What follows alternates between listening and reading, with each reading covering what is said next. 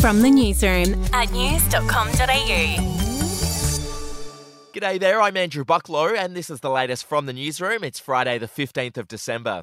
Well, the AUKUS agreement took a big step forward overnight. US Congress has now officially given the green light for Australia to purchase at least three nuclear powered submarines from the States. The subs are due to be ready in the 2030s and are expected to enter service in 2040. Moving on, legendary entertainer Barry Humphries will be farewelled with a state memorial at the Sydney Opera House today. It's rumoured that King Charles, who was a close friend of Humphries, has sent a message to be read out during the ceremony, which will be hosted by Richard Wilkins. The event will be broadcast live on the ABC. Overseas now, a number of suspected Hamas members have been arrested in Europe accused of plotting terror attacks. Danish authorities said they prevented an attack by arresting four men, while German authorities also arrested four men who were allegedly gathering weapons in Berlin for attacks on Jewish institutions. To sport now, and in cricket, Australia dominated the opening day of the first test against Pakistan in Perth.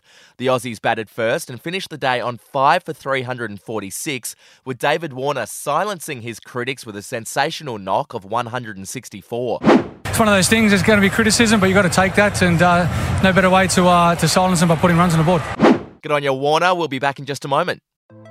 Hey, I'm Felicity Harley and I host Healthyish, where we chat to experts, influencers, and people in the know from around the globe to arm you with the knowledge to make healthier decisions for your mind, body, and soul. I think if we're going to be focusing on health, like sleep is probably the biggest component oh, of that. I, I think sleep is the cornerstone. Like choose the harder option because I've never woken up and gone, I regret that run that I went at 4 a.m. I've never done that. Search for Healthyish and Extra Healthyish wherever you get your podcasts. To music news now, and some of Madonna's fans were less than impressed with the Material Girl after she took to the stage two and a half hours late in Brooklyn for her celebration tour. Here's what one attendee had to say on TikTok afterwards. Madonna is notorious for this. Like, if you've ever seen her before, she always comes on late. Literally, I was sitting around people where English was not the language that they were speaking in, and I could understand the fact that they were saying, It's so late. Why isn't Madonna on stage yet? But the moment she comes out, none of that even matters. Like, this is a phenomenal show. And finally, Taylor Swift had a star studded bash at a club in New York to celebrate her 34th birthday. Some of the big names who attended were Blake Lively, Zoe Kravitz, Antoni from Queer Eye, Miles Teller, and Gigi Hadid. One person who wasn't there was Swift's boyfriend, Travis Kelce, who had a mandatory football training session. How annoying. Well, that's the latest from the newsroom. We'll be back with another update soon. Follow or subscribe to From the Newsroom wherever you get your podcasts.